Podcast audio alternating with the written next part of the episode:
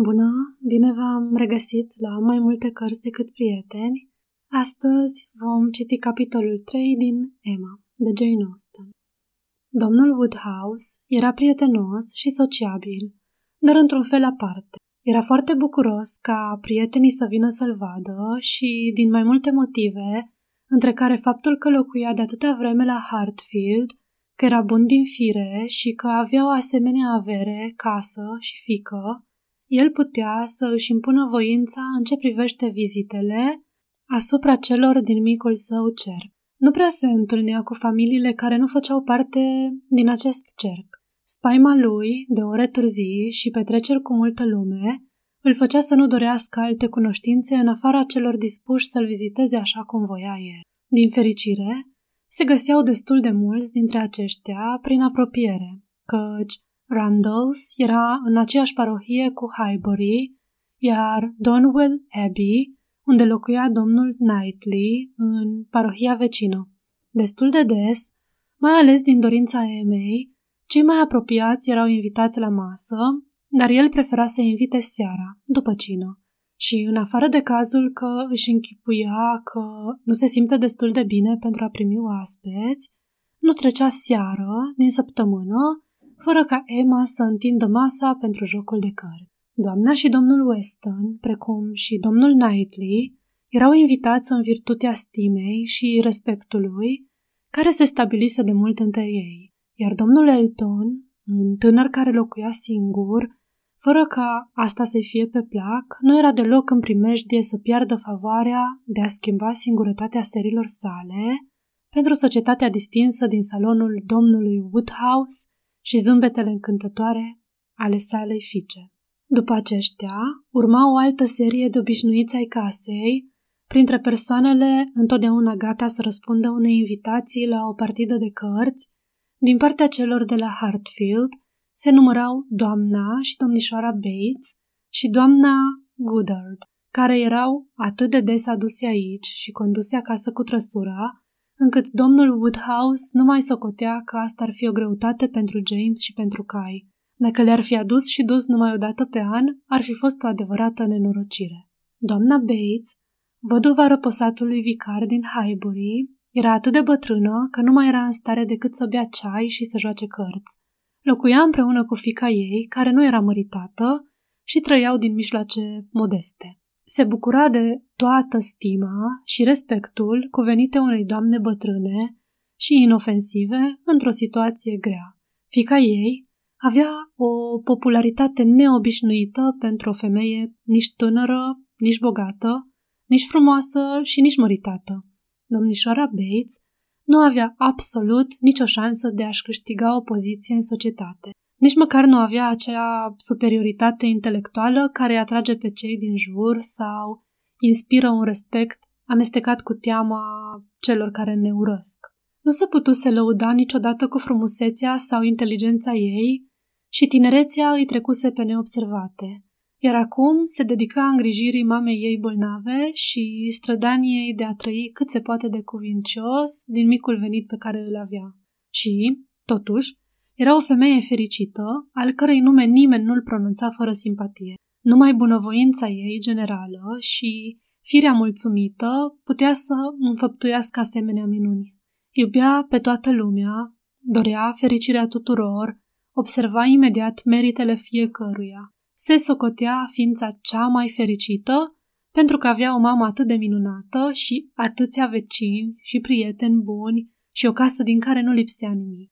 Simplitatea și voioșia firii ei, mulțumirea și recunoștința făceau să fie iubită de toată lumea și era o mână de aur pentru ea însăși. Vorbea foarte mult, despre orice fleac, ceea ce îi plăcea tare de tot domnului Woodhouse, care era întotdeauna bucuros să flecărească și să bârfească fără răutate. Doamna Goodhart era directoarea unei școli, nu a unui liceu sau institut sau ceva de acest fel, care este recomandat în fraze lungi și pline de emfază prostească pentru îmbinarea metodelor liberale cu educația morală, pe baza unor principii și sisteme noi, și unde tinerele fete, în schimbul unei sume grase, își strică sănătatea și se umplu de ifose. Era o școală în toată regula, cinstită, de modă veche, cu internat, unde se oferea o cantitate modestă de învățătură contra unui preț modest și unde fetele pot fi trimise pentru a căpăta puțină distincție și cunoștințe, fără să fie puse în primejdia de a se întoarce acasă geniale. Școala doamnei Goodhart avea o reputație bine stabilită și pe bună dreptate, pentru că se știa că Highbury e un loc foarte sănătos. Avea o casă mare, cu grădină, le dădea fetelor mâncare bună și hrănitoare și vara le lăsa să se joace afară cât pofteau și iarna le pansa cu mâna ei de gerăturile. Nu era, prin urmare, nicio minune că în drumul spre biserică era urmată de douăzeci de perechi de domnișoare. Era o femeie nu prea frumoasă, cu o fire de mamă, muncise mult în tinerețe, iar acum se simțea îndreptățită să-și oferă plăcerea unei vizite. Și pentru că datora mult domnului Woodhouse, se credea în mod special obligată ca, pentru el, să-și lase salonașul ei curat și să vină, de câte ori avea ocazia, cu o broderie în mână pentru a câștiga sau pierde câțiva bănuți la cărți în jurul focului. Acestea erau doamnele pe care Emma putea oricând conta și ea, fericită să le invite de dragul tatălui ei, dar, în ceea ce o privea, tovărășia lor nu o putea consola deloc pentru pierderea doamnei Weston. Era încântată când tatăl ei se simțea bine și că făcea aranjamente atât de bune, dar prozaismul celor trei femei o făcea să simtă cum o copleșește banalitatea de care se temea. Într-o dimineață, pe când stătea și aștepta să-și încheie ziua, în felul acesta monoton, i se aduse un bilețel de la doamna Goodhart, care îi cerea, în termenii cei mai respectoși, permisiunea de a o aduce și pe domnișoara Smith. O cerere binevenită, pentru că domnișoara Smith era o tânără de șaptesprezece ani, pe care Emma o cunoștea din vedere și pentru care avea oarecare interes, fiindcă era frumoasă. Așa că drăgălașa stăpâna conacului trimise ca răspuns o invitație plină de grație și scăpă astfel și de spaima de a petrece o seară urâcioasă. Harriet Smith era fiica naturală a cuiva. Cineva o adusese, cu câțiva ani în urmă, la școala doamnei Goodhart și cineva o ajutase să treacă de la condiția de internă la cea de chiriașă. Cam asta se știa despre ea.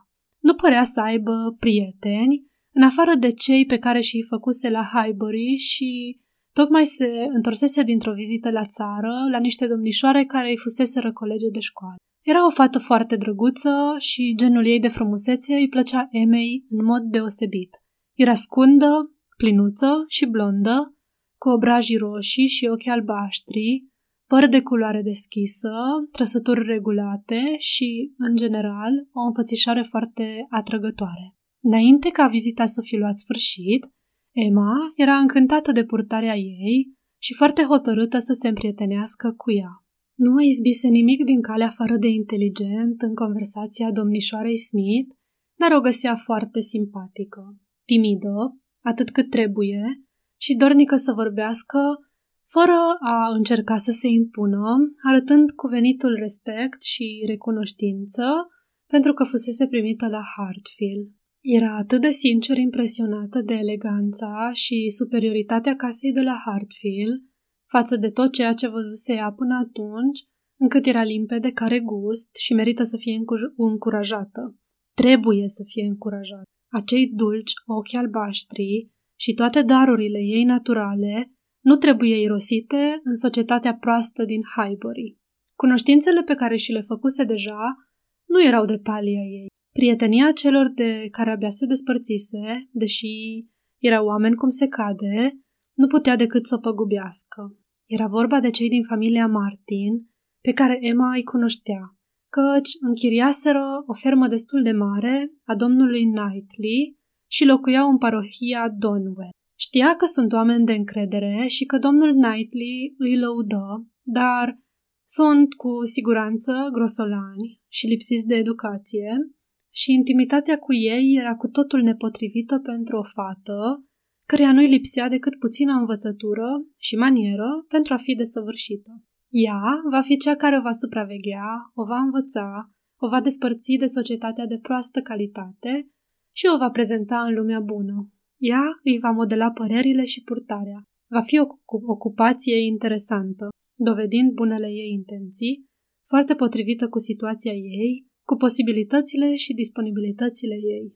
Fu atât de ocupată să admire cei doi ochi albaștri, să vorbească și să asculte, să-și facă toate aceste planuri în momentele de tăcere, încât seara trecu neobișnuit de repede. Și gustările, care se serveau de regulă la sfârșitul unei asemenea vizite și la pregătirea câtorva cărora vegase la timpul potrivit, fură servite înainte că ea să-și fi dat seama cât e de târziu, cu o voiciune care depășea solicitudinea ei obișnuită. Deși nu se poate spune că Emma ar fi fost vreodată indiferentă la bunul mers al lucrurilor, cu acea bunăvoință a celor încântați de propriile lor idei, făcu onorurile mesei, servi pe toată lumea și recomandă chifteluțele de pui și stridile cu sos, cu mare insistență, așa cum se cerea pentru niște oaspeți excesiv de politicoși, gata să nu mănânce nimic și să plece de vreme. În asemenea ocazii, în sufletul domnului Woodhouse se dădea o luptă grea.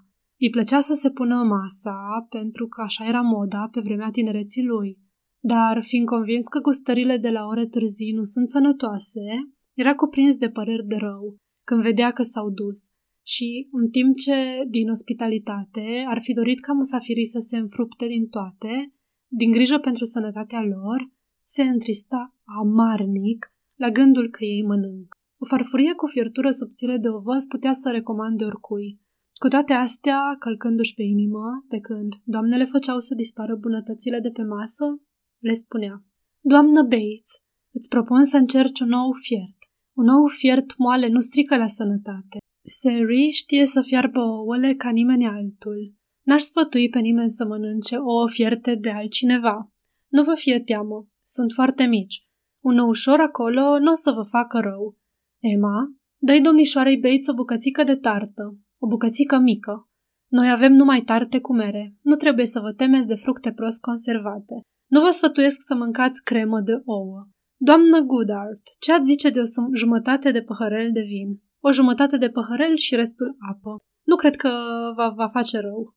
Emma îl lăsa pe tatăl ei să vorbească, dar avea grijă să ofere musafirilor cantități mai mari și, în seara asta, îi făcu deosebită plăcere faptul că, la plecare, păreau cu toții mulțumiți. Mulțumirea pe care o simțea domnișoara Smith era pe măsura dorințelor ei. Domnișoara Woodhouse era o persoană atât de importantă în Highbury, încât perspectiva de a face cunoștință cu ea îi dăduse fior de spaimă și plăcere. Dar tânăra fată, umilă și recunoscătoare, plecă foarte mulțumită, încântată de amabilitatea cu care se purtase domnișoara Woodhouse toată seara și de faptul că la plecare chiar dăduse mâna cu ea.